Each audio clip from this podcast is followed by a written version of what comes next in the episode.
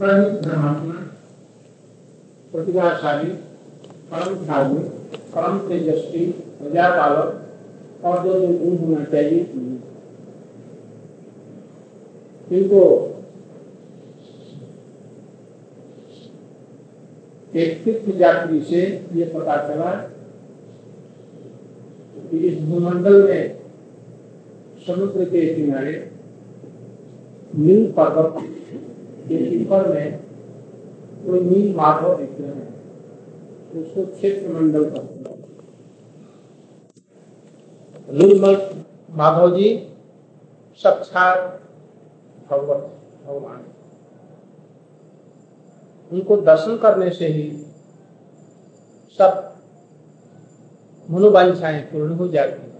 उसके पास ही एक रोहिणी सरोवर है। जिसमें स्नान करते ही आदमी चतुर्भुज होकर के बैकुंठ लोक में चला जाता और वो अंतर ध्यान हो गया था। उन्होंने अपने चार लोगों को लगाया कि ये किधर में है, जिसमें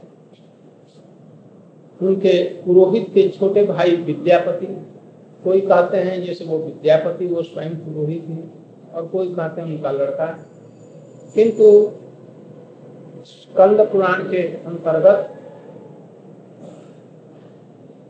पुरुषोत्तम क्षेत्र की महिमा में उनको पुरोहित का छोटा भाई बतलाया। और लोग सब दूसरी दिशाओं में गए, ये पूर्व दिशा में गए, और वहाँ पर जाने पर समुद्र के किनारे पहुँचा। बहुत ही सुंदर पर्वत, रमणीय स्थान देख करके इनको हुआ न हो न हो, यहीं पर कहीं ये ठाकुर जी हो सकते रात में ठहर गए, एक सबर के यहाँ, और सबर उनकी पूजा करने जाता था। उन्होंने इस चीज़ को पता लगाने के लिए सबर की लड़की से प्रीति कर और कुछ दिनों में ही उसका, उसके साथ में विवाह भी हो उन्होंने ये नहीं बतलाया कि हमारा पहले ही हमारी शादी हो गई है, या ब्राह्मण हूँ, या क्या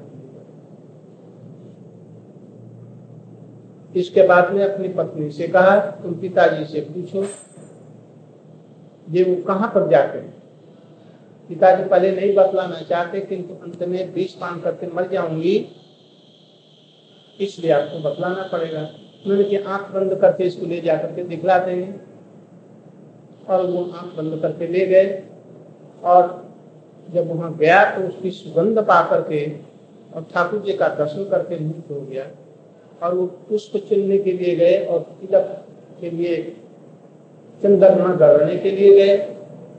इतने में ये देखा कि एक कौआ उसी कुंड के ऊपर में बैठा हुआ था और उंग रहा था, वो गिर गया, बस। गिरते ही वो मर गया और उसके शरीर से शंख चक्र तथा पद्म दिए हुए एक सी विग्रह निकली और वो गरुड़ आए उनको बैठा करके लेकर गए। और वो देखा जैसी बात हुई, बस साथ ही साथ भी पेड़ पर चढ़, चढ़ने लगा। इतने में आकाशवाणी हुई। तुम्हारे द्वारा बहुत काम होगा। प्राण वक्त त्याग करो। साथ ही साथ वो वो आ गया। उसका ससुर भी आ गया और उन्होंने दर्शन करा करके और फिर घर ले गया अब ये राजा के पास में जाने लगे खबर देने के लिए। उसने कैद कर लिया। किंतु आकाशवाणी हुई, नील माधव की इसको तुम छोड़ दो। इसमें बहुत ही जगत का कल्याण हो। तो उसने छोड़ दिया। अपनी पत्नी को उन्होंने आश्वासन देकर के मैं जल्दी आ रहा और राजा आए। जब तक वो आते हैं, इतने में समुद्र की लहरों से, बालू से एकदम सब जगत तक मंदिर लुप्त होगा, पहाड़ भी दब गया और गाँव भी दब गया। सब, कोई चिन्ह नहीं उसने प्राय प्रवेशन किया। बिना खाए पिए समुद्र के किनारे उस पर बैठ करके और आराधना करी जाऊँगा यदि आप दर्शन। इतने में ब्रह्मा जी आकर के उनको वैकुंठ लोग ले गए। और वहाँ पर नील माधव का दर्शन किया। इन्होंने प्रार्थना की जी आप चलिए उन्होंने कहा, मैं अब इस मूर्ति में नहीं जाऊँगा। मैं अब चार मूर्तियों में जाऊँगा। जगन्नाथ, बलदेव, सुभद्रा और सुदर्शन चक्र कोई चिंता मत करो। मैं एक पेड़ की धड़ के में गोला का जाऊँगा, लाल, उसमें चक्र के चिन्ह रहेंगे। वहाँ पर जाना, समुद्र के किनारे हमको लेकर के हमारे मूर्ति बना। सब काम कामयाब उन्होंने पहले से ही मंदिर बना रखा था, जाने के पहले। जब आए तो देखा जिसे दूसरा एक राजा राजा मैंने मंदिर बनाया। ये कहता है कि मैं मंदिर बना रहा अब दोनों में कुछ विवाद हुआ। इतने में काकभूषुंडी जी को बट वृक्ष पर थे अक्षय अक्षर उन्होंने आकर के कहा नहीं ये तो इंद्रदिम ने बनाया था बालू में डूब गया था तुमने पीछे से उसका उद्धार किया और उसमें कुछ रिपेयर किया है इसलिए ये मंदिर तुम्हारा नहीं बल्कि तुम्ही का तुम्ही का वो राजा अंत में लज्जित होकर के वहाँ से चला गया। गालो उनका नाम। इसके बाद में वहाँ पर न जाने कितने मंदिर हुए आज तक। लाखों बार। वही पुराना मंदिर वो नहीं है। लाखों बार वहाँ पर हुए जैसे कृष्ण जीवन भूमि में पाँच हज़ार वर्ष पहले कृष्ण के प्रपौत्र वज्रनाथ जी ने वहाँ पर एक मूल मंदिर बनाया, इस आदि के सौ उस स्थान पर आज पाँच हज़ार वर्ष में कितनी बार वो बदला। अभी ये जो मंदिर था जिसको औरंगज़ेब ने तुड़वा करके मस्जिद बनवाया ये चौदहवीं सती में बनी। और उसको भी चौदह सती में होते हुए उन्नीसवीं सती। कौन सी अठारह है। अभी नहीं। तो औरंगज़ेब जब वास को तोड़वा तो चौदह सती में बना था। चौदह पंद्रह सोलह तीन सौ वर्ष के बाद में उसने तोड़वाया। अब उसके बाद में फिर अभी हाल में हम लोगों के सामने ये मंदिर बना। तो पाँच हज़ार वर्ष में इतना अकल बदल हो गया। ये भी तो ज़्यादा दिन नहीं चलेगा तो वो वो मंदिर करोड़ों वर्ष पहले सत्यु के आदि का। वैसे कहो तो इस कितनी बार प्रलय हो गया? एक दो बार नहीं। कितने ब्रह्मा बदल गए तभी उसे वो मंदिर वन स्थान। और वहाँ पर बीच बीच में बनता है फटता है बनता है। इसलिए अभी जो मंदिर बनाए ये चौदहवीं सदी का ये मंदिर है। जिसके अब पत्थर गिर रहे हैं। वो पंजिका उदाला पंजिका या क्या नाम है उसका? जगन्नाथ जी की वो पंजिका होती माने उसमें विवरण रहता है। अच्छा हाँ, उसके जो जो कुछ होगा जो राजा होगा जो होगा जैसे मंदिर की सेवा होगी प्रतिवर्ष रथ यात्रा कैसी हो रही है? सेवा कौन कौन कर रहा है? ये सब उसमें लिखा जाएगा पंजिका पंजिका माने वो पुस्तक के आकार में वो उसको लिखने वाला एक आदमी। तो मुझको याद नहीं आ रहा ये कौन सी पंजिका, उसका नाम है। उसमें ये सब विवरण रहता है। तो उसमें आज से कितने वर्ष पहले उसमें लिखा है जो अमुक साल में एक पत्थर बीच से गिर जाए अभी हम लोग गए थे तो देखा जी वो पत्थर लंबा चौड़ा एकदम ठीक ठाकुर जी के सिंहासन के सामने कम से कम तो बीस फुट लंबा। तो वो तो भविष्यवाणी हाँ। तो वो गिर गया ना। ये मंदिर कब ये गिर जाएगा, ये इसको भी लिखा। कोणार्क का मंदिर कब बना है, कब गिरेगा, कब क्या होगा विवरण उसमें उस पंजिका तो उसके अनुसार में भविष्यवाणी भी है। और भविष्य में क्या होगा? और जब जब जो जो हो रहा है उसका भी विवरण इसमें लिखा जाता है। तो उसमें ये जगन्नाथ जी के प्रकट का इस सब का भी वर्णन उसमें है। किंतु वाला तो उसमें है जो कि स्कंद पुराण में जो बतलाया गया है उसके अनुसार में है। थोड़ा सा कहीं इधर उधर। पद्म पुराण में है उत्कल खंड। उत्कल खंड में कुछ है और कुछ है इसमें। इसमें पुरुषोत्तम क्षेत्र की महिमा है। तो दोनों में है, थोड़ा अंतर है तो करीब करीब एक ही जैसा मैंने बताया। अब वो, उन्होंने आकर के वहाँ पर बैठ गए। एक मोटा सा, एक पेड़ का धड़ कम कम से कम तो आठ दस आठ दस गज लंबा, बहुत भारी विशाल और लाल रंग का उसमें चक्र के चिन्ह वो बहता था इन्होंने बहुत चेष्टा की उठाने के लिए। हाथियाँ लगाई, जिसको उसको निकलवाएँ, उसको बाढ़ करके लोहे के रडों से, और उसको हाथियों को लगा करके निकलवाने की चेष्टा की नहीं। सेनाओं को लगाया बड़े बड़े लोगों को लगाया, किंतु कुछ भी नहीं। जैसे क्रेन से उसमें ऊपर में पत्थर है ना में कैसे लगते थे? उस सिस्टम से भी लिया। नहीं। आकाशवाणी जैसे नहीं होगा। जो पहले सबर सेवा करते थे उनको बुलाओ। और जो कि राजा को खबर दिया उसको बुलाओ। वो लोग आकर के कुछ व्यवस्था कर। तो उनको बुलाया गया। तो एक तरफ़ में वो लगा। सबर उसका नाम था? विश्वावसु। और एक तरफ़ में विद्या हाँ लगे मैंने क्या? उनकी पूजा विधिवत की, अर्चन किया और उनको कहा कि आप स्वयं ही प्रभु हैं। आप स्वयं रथ पर पधारिए वहीं पर सोने का रथ बनाया था, उस पर लेकर के निकट में कर दिया बस दोनों लगे, प्रार्थना किया और थोड़ा सा उठाया, अपने आप रथ में उठ करके बैठ गए। और बैठ करके फिर उनको लाया गया मंडप। और मंडप में रखा गया है। देश विदेश के लोगों को निमंत्रण किया गया। ये मूर्ति सुंदर से सुंदर बनानी है। आए सब, औज़ार लेकर के अपना यंत्र। और जब फसले से रूहानी में जब ऐसा दिया तो ठंड करके और टूट जाए।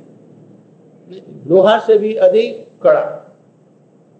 अंत में जब कोई किसी से नहीं हुआ तो ये बतलाया जैसे मूर्ति स्वयं अपने आप प्रकटित होती कोई मनुष्य नहीं कर सकता।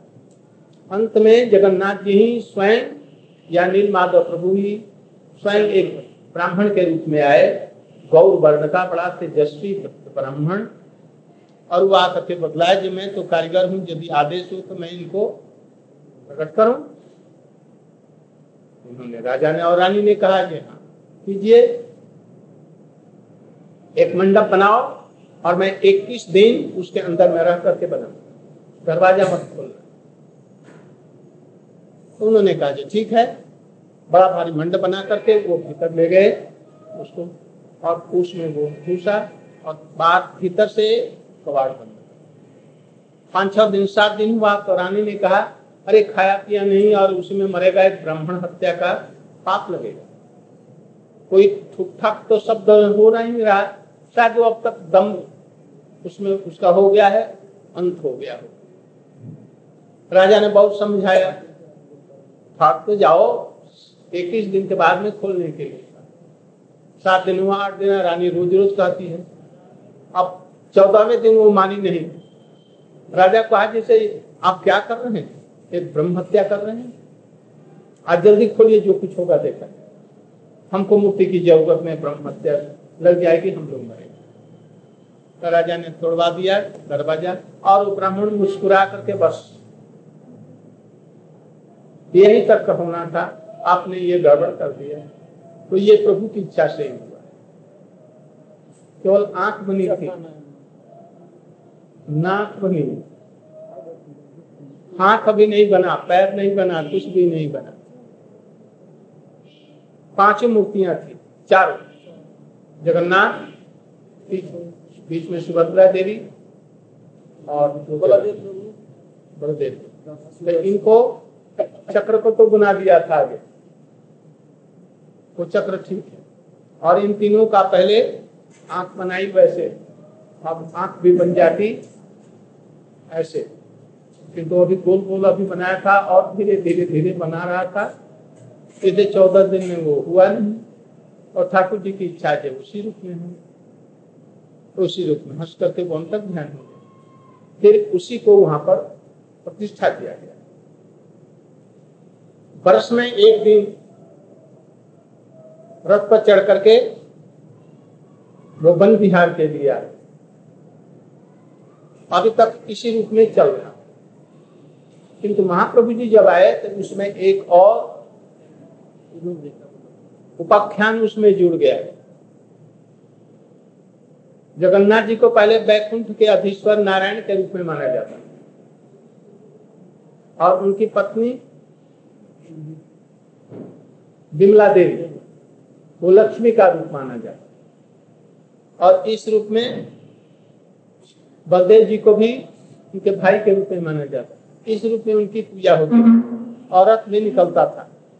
महाप्रभु जी आए तो उसमें एक और उपाख्यान जुड़ गया। बृहद भगवतामृत। महाप्रभु जी की भावना के अनुसार। वो क्या हुआ?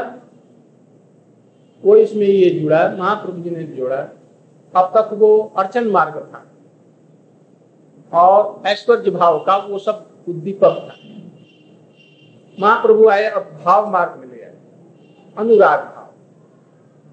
उसमें लाया, कृष्ण और बलदेव एक दिन द्वारका में राजसभा में बैठे हुए थे। इधर सोलह हज़ार एक सौ आठ महिषियाँ रोहिणी मैया को लेकर के बैठी और उलाहना देने लगी। इतने में कंस की मैया भी आ गई। पद्मा। और ये बात चल पड़ी, रोहिणी और सत रुक्मिणी जी और सत्यभामा ने ये कहा, हम लोग विश्व में सबसे सुंदरी हैं। युवती हैं समस्त प्रकार के गुणों वाली हैं, और सोलह हज़ार एक सौ आठ है। किंतु कृष्ण को कोई भी प्यारी नहीं। हम लोग असमंजस में हैं कि हमको वो प्यार करते हैं कि नहीं करते हैं। किंतु गोपियाँ उनको वशीभूत करने में समर्थ हैं। प्रेम से वशीभूत कर लेती हैं उसके विषय में वो समर्थ हैं। इसलिए वो समर्था रति वाली हैं, और ये समंजसा रति वाली ऐसा क्यों होता है? ग्वालिनों में क्या विशेषता है?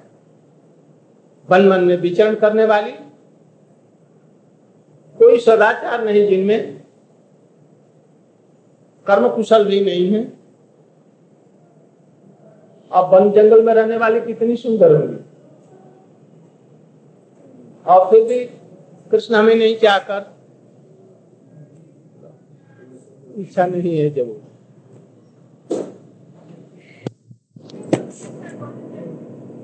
बच्चों वनचर्या कितना सुंदरी होंगी? हाँ, वनचरी कितनी सुंदरी होंगी। और उन्हें क्या गुण हो सकता है? प्रेम करना तो सीखा नहीं। और हम लोगों ने तो राज परिवार में राजघराने में होकर के राजकुमारी जैसी सभी। इन्हें क्या की है? किसी को मैया बतला रहे तो प्रेम की कहानियाँ वृंदावन में कृष्ण और गोपियों के संबंध में जो बतलाना आरंभ किया। पूर्व राग से आरंभ कर और अभिशाप से लेकर राष्ट्र इत्यादि तक उनकी कितनी लीलाएँ हैं जो जिसके द्वारा कृष्ण वशीभूत हो सकते हैं। और कृष्ण वहीं पर रस के समुद्र हैं। ये सब चीज़ें बता दी अपनी हाथों आँखों से देखी हुई बातें। घर में, जब सुधा जी के घर में आती है राधा जी तो उनका कैसा प्रणय है? कृष्ण गोचारण के लिए जाते हैं तो ये मैया भी बहुत दूर तक जाती है। उस समय गोपियों के साथ में इनका कैसा संपर्क है? और कुछ इधर उधर से सुनती भी है। उनकी सारी बातों को बतलाने। यहाँ तक कि राष्ट्र की बातें भी बतलाने लगी। ये कृष्ण का ऐसा सुंदर रूप मत वाला रूप, ब्रज के अतिरिक्त कहीं नहीं हो सकता। संभव पर नहीं। एक झलक दिखलाया था नवीन वृंदावन में तो सप्तभामा और पद्मा तक भी दौड़ पड़ी कृष्ण से मिलने के लिए तो विशेष करके दासरस का भाव ये प्रेम तक पहुँचता है। शांत वाला तो कहीं नहीं जाता। सख का प्रेम साधारण अनुराग की सीमा तक जाता है। प्रथम प्रथम स्टेज किंतु उसमें भी सुबल इत्यादि का महाभाव को स्पष्ट कर देता है। बात्सल्य का अनुराग कर जाता है। यही चरण और रुक्मणी सप्तभामा इत्यादि का महाभाव तक जाकर के रूढ़ अवस्था तक जाता है। इसमें प्रेम वैचित्र इत्यादि भी साधारण में दिखते हैं। प्रेम वैचित्र माने क्या? प्रेम वैचित्र माने दोनों के संयोग रहने पर भी, मिलन होने पर भी, हठात ऐसे भावों के द्वारा विभावित हो जाते हैं, जिसमें कि कृष्ण यहाँ नहीं है, प्रियतम नहीं है। कहाँ गए? कहाँ गए? कहाँ गए? ये भावा। इसको प्रेम कहते इसको रुक्मिणी सत्यभामा में भी कुछ अंश तक दिख रहा है ये कृष्ण सोए हुए हैं अपने पलंग पर। रुक्मिणी सत्यभामा प्रभृति का विशेष करके आठ पट रानियों का और उन सब में सत्यभामा का विशेष रूप से ये भाव। रुक्मिणी जी का ऐसा भाव है कि कुर्री एक पक्षी विलाप करती है रात अपने पति से अलग हो जाती है एक किनारे उसका पति दूसरे किनारे पर बड़े करुण स्वर से क्रंदन कर हैं। तो ये दोनों कह रहे हैं, और तुम किसके लिए विलाप कर जैसे कृष्ण हमको छोड़ करके हमारे प्रियतम चले गए, हम उनके विरह में डूब रहे हैं। मानो तुम भी उनके विरह में डूब करके इस प्रकार से रो रही है विलाप कर रही केवल यही नहीं, और और भी उदाहरण दे करके उन्होंने बताया। मुझे पूरा ज्ञान है। तो खुर्री का ही नहीं, और उसके साथ साथ में कौन कौन सा काम तो यहाँ पर दिखला रहे हैं कि कृष्ण तो पाशी में सोए हुए हैं, फलन पर हैं। और ये इस प्रकार से बोल रही पुररी कहाँ है? रो रही है। और उसे कहे तो इसलिए इससे हम सर से रो रहे हैं। रो रही हैं तुम भी रो रही ये है महाभाव में, रूढ़ अवस्था में प्रेम वैचित्र किंतु गोपियों का जो प्रेम है इसे कोटि गुना श्रेष्ठ उसमें कृष्ण सामने बैठे हैं कृष्ण की गोदी में बैठी हैं। और कुछ ऐसा भाव आया तो, अरे सखी कहाँ गए कृष्ण कृष्ण कहाँ है? और उठ करके खोजने के लिए देख रही इधर उधर दौड़ कृष्ण ने देखा और एकदम स्तंभित हो गए उनके भाव इसलिए प्रेम वैचित्र तक तो हुआ। इससे भी आगे। अधिक भाव ये उन लोगों में नहीं। है वही से में नहीं। ये केवल गोपियों में ही।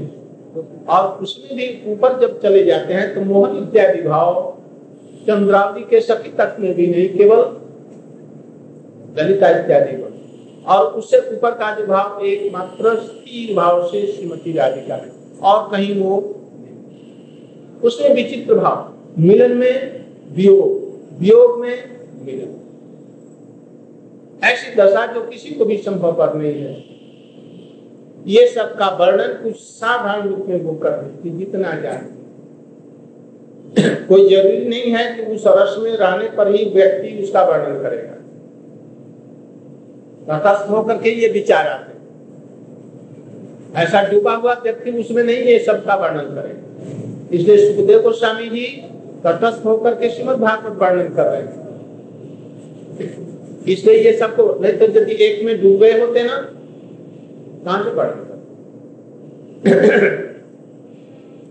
तो इस प्रकार से रोणी मैया, यद्यपि वात्सल्य रस की मूर्ति है, किंतु वर्णन कैसे करते हैं? वर्णन करती है। इसलिए ये रसाभाव से यार ये कोई गड़बड़ी की बात नहीं। सभी जानती हैं। किंतु वो भाव कृष्ण के प्रति। यदि उद्धव जी वर्णन कर सकते हैं, जिनमें ये भाव नहीं है तो दोष का कारण नहीं हो सकता। वर्णन कर सकते हैं, किंतु ब्रज की एक धूली कणा भी नहीं हो सकती। एक गोपी का भाव नहीं, एक सखा का भाव नहीं, एक मयूर जैसे कृष्ण को देख करके नृत्य करता है, वैसे ये नहीं कर सकते। इसलिए तटस्थ रूप में ये सब वर्णन किया है तो वर्णन कर रहे हैं। और वर्णन करते करते प्रेम में एकदम विभोर हो गई और सब रानियाँ भी विभोर हो गई। कृष्ण से रहा नहीं गया। वो सभा स्थली से उठ करके बलदेव जी भीम के पीछे पीछे आए। जब वो घर में राजभवन में घुसने लगे, सुभद्रा जी वहाँ पर खड़ी थी। ऐसे हाथ करके भैया, अभी मत जाओ। मैया ने मना किया, निषेध किया है। थोड़ी देर के बाद में कथा समाप्त हो जाएगी, तब आप अभी विघ्न हो जाएगा। आपके सामने भी ये बातें नहीं हो सके इसलिए मना किया। और साथ साथ में बलदेव भी है। इसलिए नहीं हो सके कृष्ण वहीं पर खड़े गए। बाएँ तरफ़ में सुभद्रा जी के कृष्ण और दाहिने तरफ़ में बलदेव। सुनते सुनते वो भी एकदम द्रवित हो उठे। कृष्ण का पहले हाथ और पैर दोनों प्रेम से पिघल गया। पहले हृदय पिघला। और हृदय पिघल करके अश्रु के रूप में और थोड़ी देर के बाद में गलते गलते प्रेम के द्वारा द्रवित होकर के एकदम ये सब निकल गया। और एकदम भाव में विभोर। बलदेव जी की यही अवस्था हुई और भद्रा जी की यही अवस्था। सुदर्शन जी रक्षा कर रहे हैं। नहीं तो और भी गल करके न जाने क्या हो जाता नारद जी आकाश से देख रहे थे। झट उतर करके आए।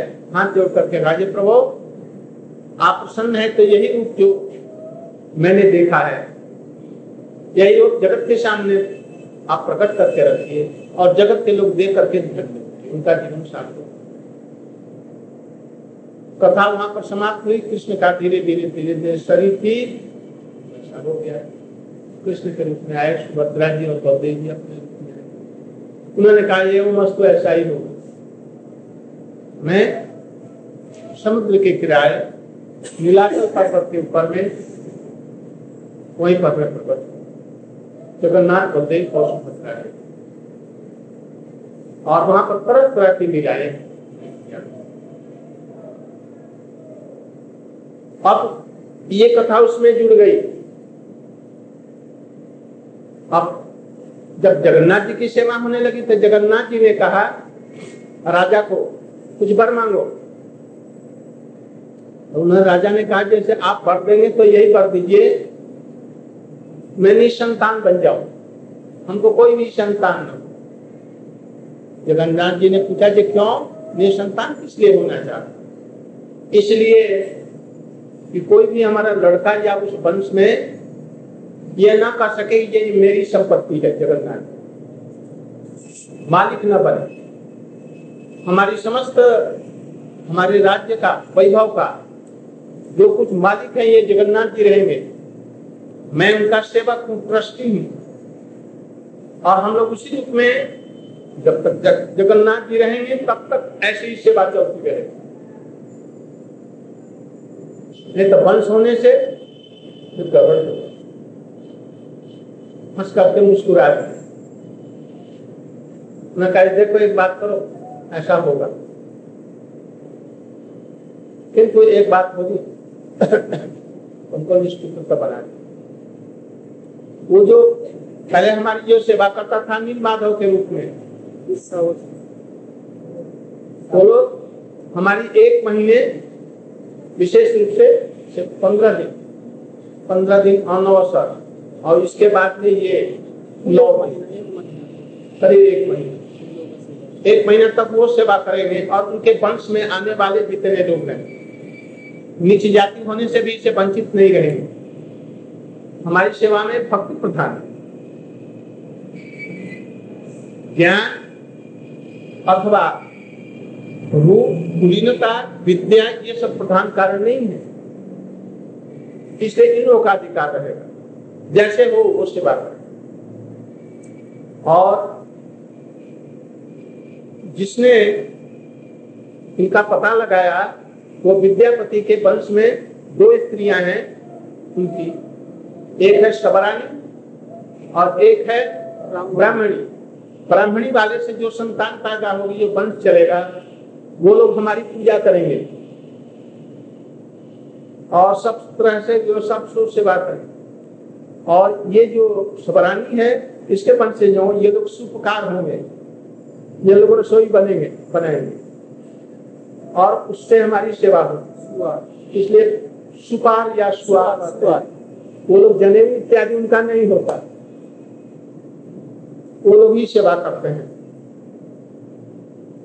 और भी विचित्र विचित्र बातें उनको वरदान है। रथ में वही लोग चढ़ाएँगे। रथ में वही लोग चढ़ाएँगे। अच्छा, रथ पर वही लोग चढ़ाएँगे। तो वो जब रथ पर चढ़ाते हैं ना, जब तक नहीं आएँगे रथ पर नहीं चढ़ते।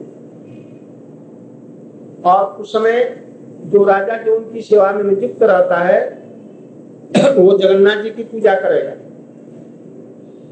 झाड़ू देगा। केवड़े के जल से सिंचन करेगा। तब वो रथ में चढ़ेंगे और फिर रथ चलेगा। अन्यथा नहीं। अभी आज से पंद्रह सोलह वर्ष पहले गवर्नमेंट जब कांग्रेस की वहाँ पर बनी तो वहाँ के मुख्यमंत्री और दूसरों ने कहा कि ये दलालों की, ब्राह्मणों की क्या ज़रूरत राजा की क्या ज़रूरत है? झाड़ू देना होगा, झाड़ू की क्या ज़रूरत लकड़ी की मूर्ति रथ में चढ़ाते हैं और लेकर के खींचते हैं। तो हम लोग इसको करा देंगे। भगवान में विश्वास नहीं उनका। उन्होंने कहा, जैसे सब काम अपने आप होगा। चलो। राजा की ज़रूरत नहीं है पूजा की कोई बस राजा को नहीं बुलाया। और उन जो चढ़ाने वाले हैं, उनको भी आदर नहीं दिया है। तो पहले तो जगन्नाथ जी मंदिर ही से नहीं निकल रहे थे। बड़ी मुश्किल से उन लोगों को फिर मनाया चरणों में, जब कोई क्षमा मांगा तो वो लोग आकर के उनको ले आए। अब ले आए तो अब रथ पर चढ़ाना, सारा दिन लग गया दिन भर थोड़ा सा ले जाते ऊपर से छलक करके पीछे आएगा बहुत भार है।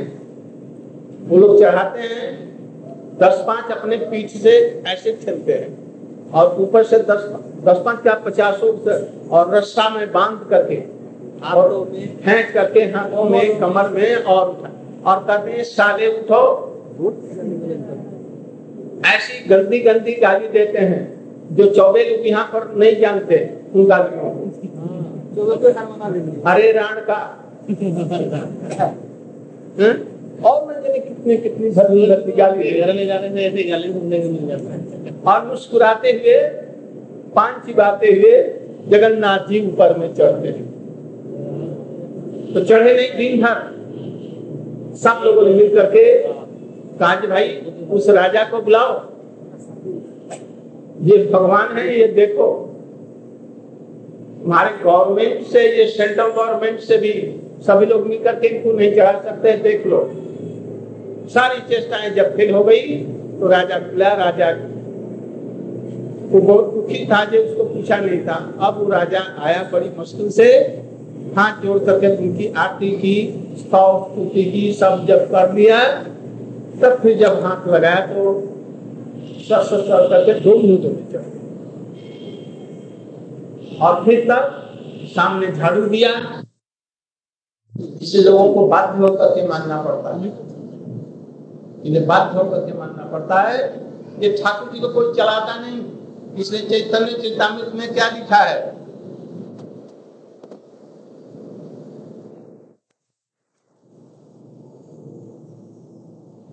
उनकी भावना हो रही है कि मैं आराधा जी और ये हमारी सहेलियाँ हैं। हम लोग कुरुक्षेत्र से कृष्ण को वृंदावन में लाए। आनंद हृदय मन मोह और कृष्ण को देकर के कह रहे हैं तो पराननाथ पाई जहाँ लगी मदन कहन जिनके विरह में तड़प रही थी। आज बहुत दिनों के बाद में हमारे भाई प्रियतम कृष्ण आज मिले। सभी लोग उनके आँखों में, जगन्नाथ जी के आँखों में आँख मिलाकर कीर्तन कर रहे हैं। शिवानंद जी कल बतला रहे थे, सात दलों में विभक्त होकर के चौदह मादल मृदंग। ये ऐसा नहीं, हम भी जब आए तो देखा जो इसका डबल और मोटा। और एक बार पीछे जो दिया ना, ऐसा मेघ गर्जन कर रहा। और एक साथ में इतने बज रहे हैं, वैष्णव हो ही पागल। वैष्णव लोग पागल हो गए। और आनंद से थिरकने लगे। महाप्रभु सातों दलों में घूम करके कीर्तन कर रहे हैं। सात रूप धारण करके एक साथ में। ये कोई किसी ने नहीं देखा, प्रताप प्रभु जी ने जगन्नाथ और महाप्रभु दो नहीं है, एक ही है। किंतु आज जगन्नाथ जी भी अपने ही नित्य को देख करके विस्मित हो रहे क्यों विस्मित हो रहे हैं? जगन्नाथ जी अकेले जगन्नाथ कृष्ण है। और महाप्रभु क्या है? राधा जी के साथ। आज उनके जितने भी भाव हो रहे हैं, नित्य हो रहे हैं, वो सब राधा जी के भाव से हो रहे हैं। आज राधा जी के भाव को देख करके वो विस्मित और जगत भी उसमें विस्मित हो रहा है, उनके भाव को देखकर जो कभी जगन्नाथ जी ने नहीं देखा। अरे द्वारका में रहते हैं, सब समय तो ये देखेंगे कहा कभी नहीं वो देखे आज ये देख करके भाव में विस्मित उसी को यहाँ पर वर्णन कर रहे महाप्रभु जी कहते हैं, ये धुआ का, धुआ माने क्या? धुआ कहते हैं, एक कीर्तन में जो पहली लाइन आधी होती है, उसको कहते हैं धुआ धुआ माने ध्रुव जिस पद को बार बार आवृत्ति की जाती है आवृत्ति जैसे राधे जय जय माधव दयिते गोकुल तरणी मंडल महीते राधे जय जय माधव दयिते। करुणं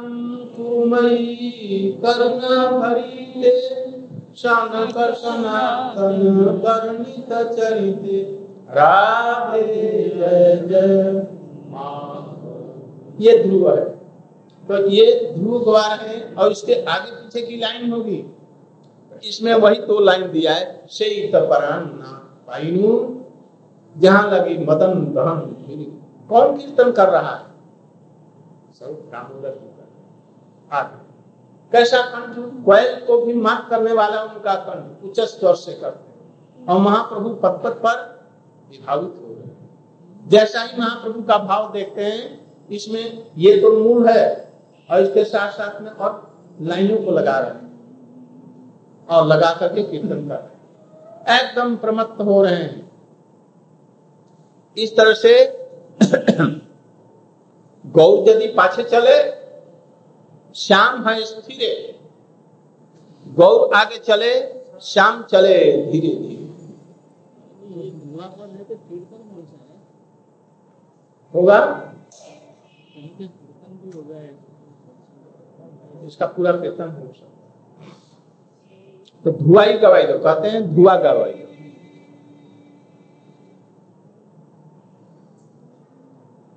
गौ चले यदि गौ चले पाछे।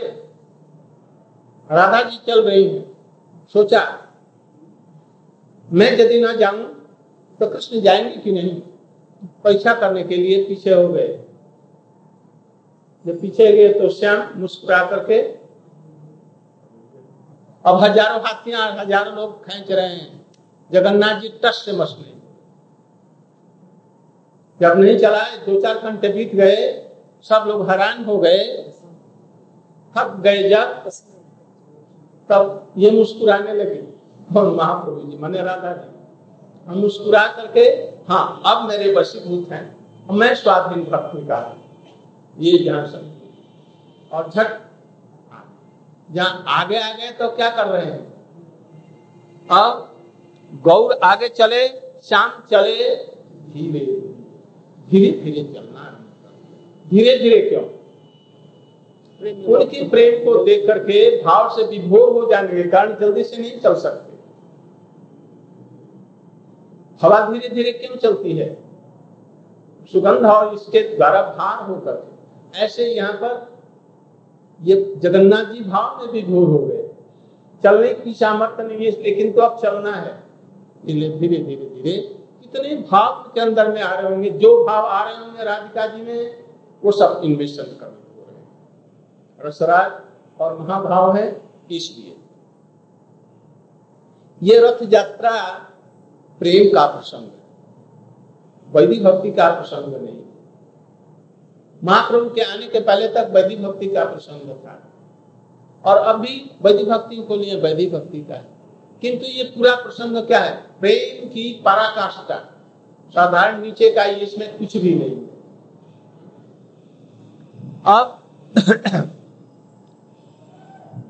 यही मत गौर श्याम गौर और श्याम में गौर माने महाप्रभु राधिका जी और श्याम जगन्नाथ जी?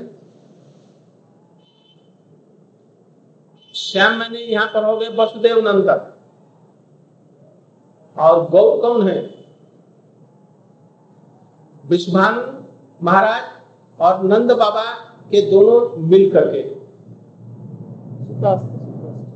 नंद बाबा के लड़के नंद नंद और राधिका जी, उनकी, विश्वानु की वो गौरी श्याम और गौर मिलकर के चैतन्य महाप्रभु हुए, गौर हुए। अर्थात उनके भाव के द्वारा आक्रांत हो रहे ये दोनों ठेला ठेली, स्वरथे श्यामेरे राखे गौर महाबली।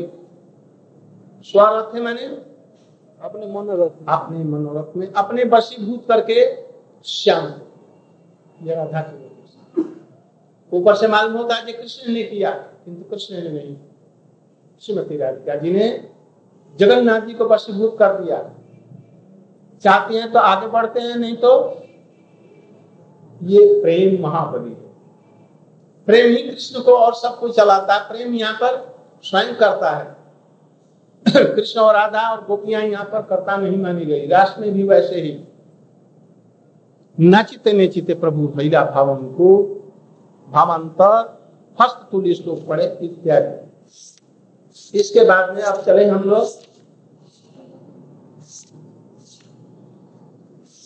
कृष्ण ने कहा था, एक बरस तक राजभवन में रहते रहते मेरा मन नहीं लग रहा है। तू आदेश दे दो तो मैं थोड़ा सा एक दिन के लिए आज जाऊँ, कल आ जाऊँगा। जरा वन में झाड़ियों में घूम करके आ उन्होंने देखा कि कोई बात नहीं।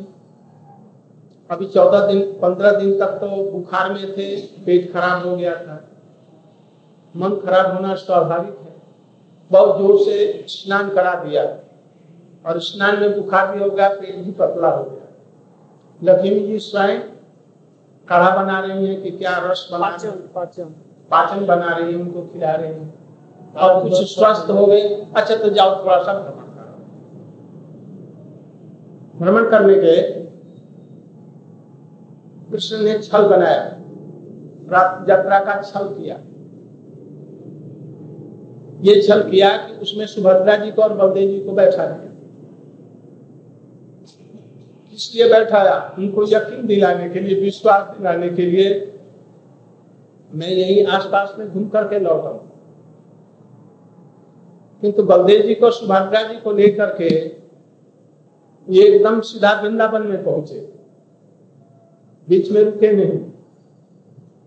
और वो घर में बैठी हुई दिन तो आदेश दिया, उस दिन निश्चिंत थी। किंतु दूसरा दिन सवेरे हो गया, नहीं आए। शाम हो गई, रात हो गई, नहीं आए फिर दूसरा दिन गया, तीसरा दिन वो भी बीत गया, चौथा दिन बीत गया।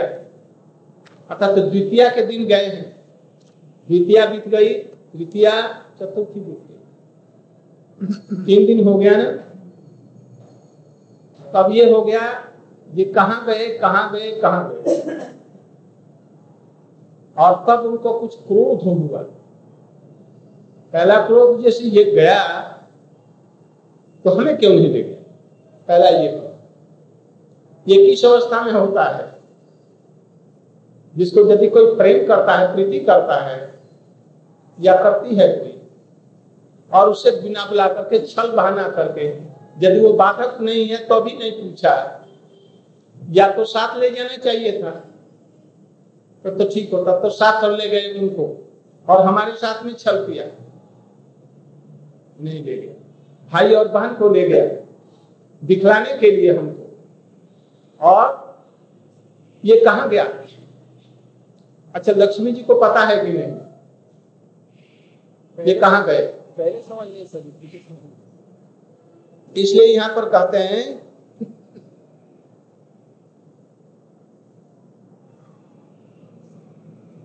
हेरा पंचमी दिन। एक दिन में ये होगा नहीं। कल भी इसको पाठ कर।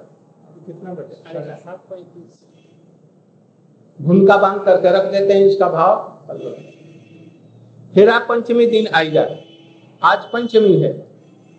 आज पंचमी है ना? पांचवा दिन है पंचमी किस दिन पांचवा दिन पाँचवें दिन काशी मिश्र ने को राजा ने कहा आज पहले जो हेरा पंचमी होती थी हेरा पंचमी उत्सव आज उसे सैकड़ों गुणों श्रेष्ठ रूप में करो। सुंदर से सुंदर राजकोट से और ठाकुर जी के भंडार से जितने स्वर्ण और मणि और हीरा अलंकार, उसमें लक्ष्मी जी को सजाया है और सुंदर रूप से ये सब परिपाटी के साथ में आठ हीरा पंचमी होनी चाहिए। उन्होंने ऐसे ही व्यवस्था की। महाप्रभु सवेरे कहाँ रहते थे? समुद्र स्नान करके और जगन्नाथ जी के मंदिर के पास ही में आई टोटा, जगन्नाथ बल्लभ टोटा में। और वहीं से उनका दर्शन करने जाए। मंगल आरती में उनका दर्शन किया।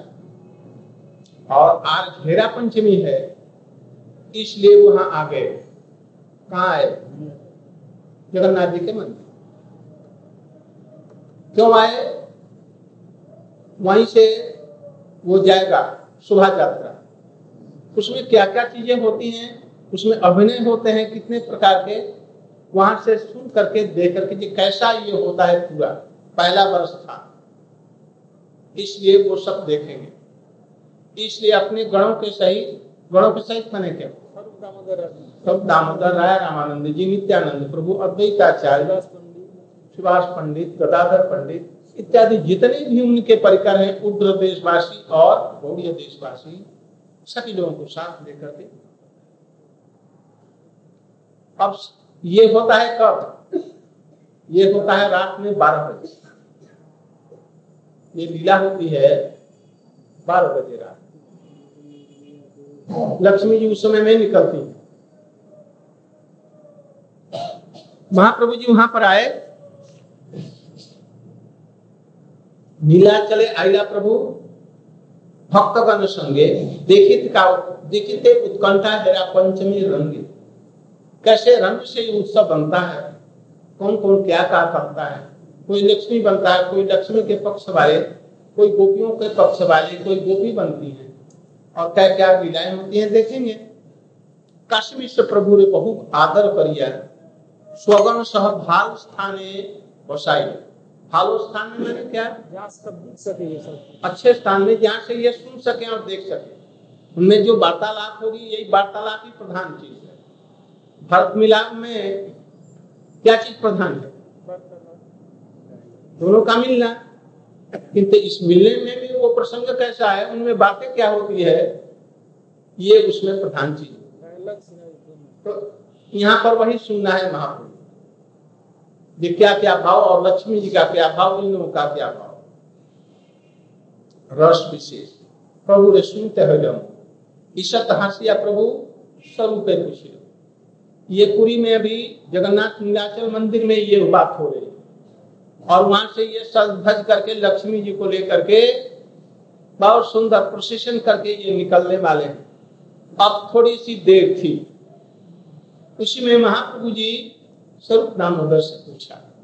क्या पूछा, यद्यपि जगन्नाथ करे द्वार का विहार।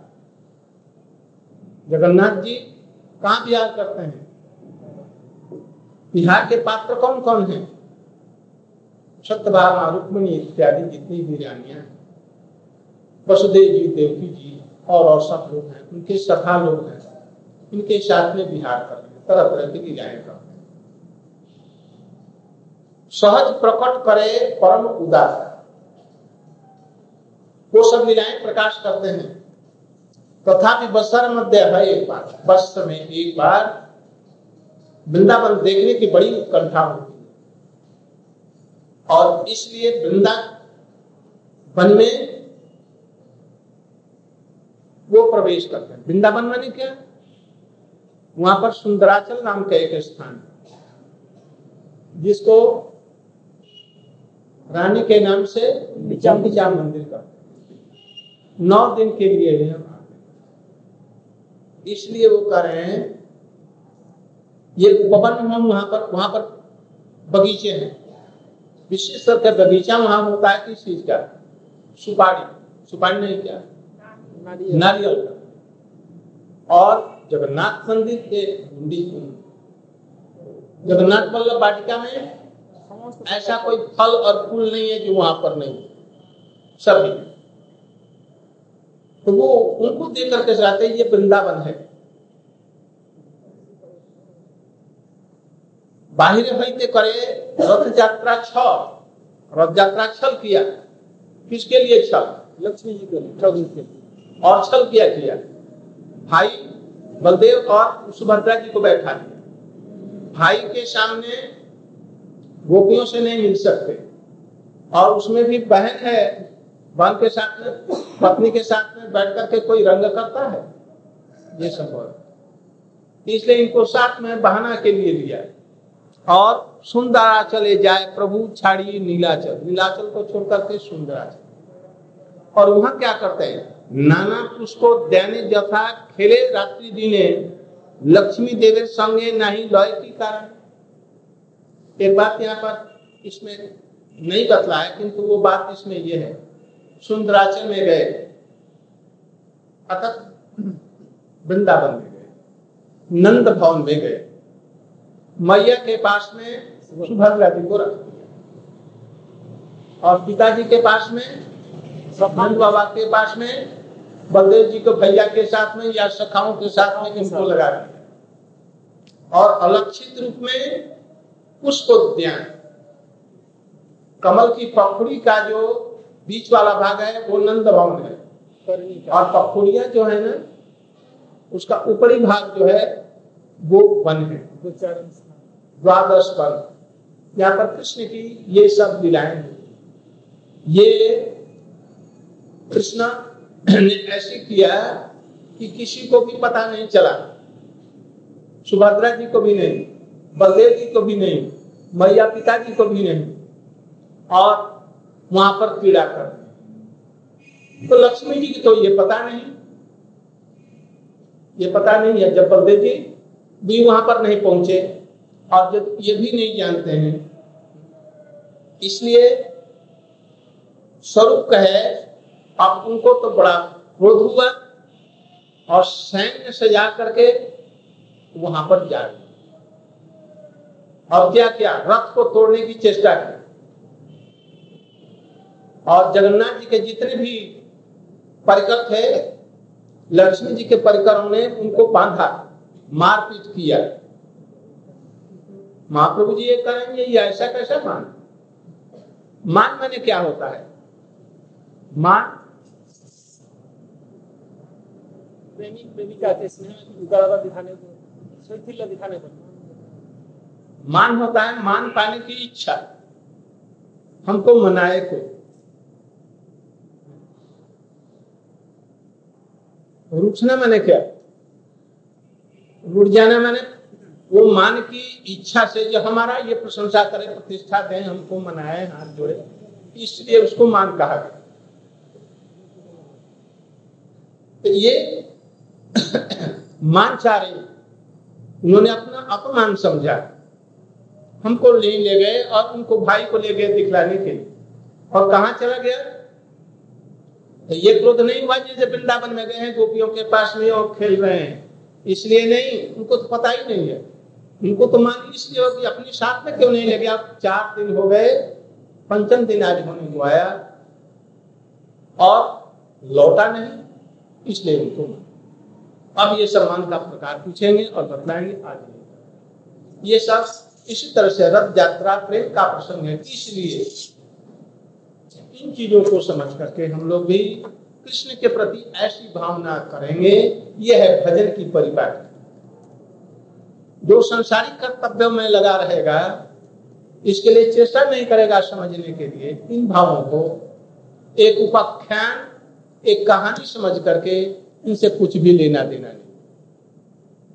और जो लोग इसको समझने की चेष्टा करेंगे किनसे जो इस तत्व को जानते हैं।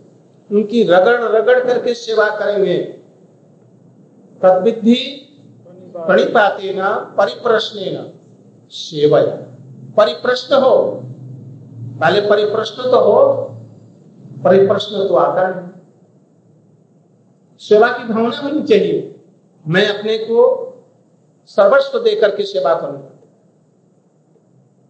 और तद विधि प्रणिपाते प्रणिपात ऐसी भीतर की भावना हो मर मिटेंगे उसके लिए, जो कुछ करना है इसके लिए करेंगे। इसका नाम है भाई भजन। उदासीनता भजन नहीं। गए और दो मिनट सुन लिया, बस हो गया ऐसा नहीं। इसको सुनने के बाद में हम विचार करेंगे, इसको देखेंगे। इसमें लगे रहेंगे, इसके लिए जो हमारे उपदेशामृत में पहले से जो आरंभ करके जो भावनाएँ हैं, उनके साथ में हम उन चीज़ों को हृदय में धारण करके चेष्टा करेंगे। ऐसे नहीं जैसे एक बार सुन लिया हो। विशेष करके ये वैदिक भक्ति से कितनी उन्नत चीज़ ये सब। इसी का नाम है भजन। इस भजन के लिए हम लोग आए। इसमें यदि रुचि नहीं है तो हमारा जीवन ये सब। इसी के लिए ये सब कुछ है। इन सभाओं तक पहुँचने के लिए। इसलिए जो नीचे की बातें हैं, ये ऊपर में केवल पेड़ का फल लेने से नहीं होगा। पेड़ तो लगाना पड़ेगा, उसको सींचना होगा, बढ़ेगा, उसमें फल, फूल, डालियाँ, पत्ते लगेंगे, तब फल पकेगा, तब फिर लेंगे। इन्हें नीचे की सभी व्यवस्थाएँ करनी होंगी साधन भजन भी वैसे करना होगा। हम सब कुछ कर रहे हैं, किंतु साधन भजन के लिए ये सब कर रहे हैं। अर्थ, प्रतिष्ठा कोई और चीज़, स्वार्थ इसमें नहीं होना चाहिए। इसके लिए हम ये सब नहीं कर रहे इसलिए ऐसे हम लोग चेष्टा करेंगे, ये भाव हमारे हृदय में आए और कृष्ण के प्रति हम भक्ति में लगा करके अपने जीवन को ये रथ यात्रा का ये प्रश्न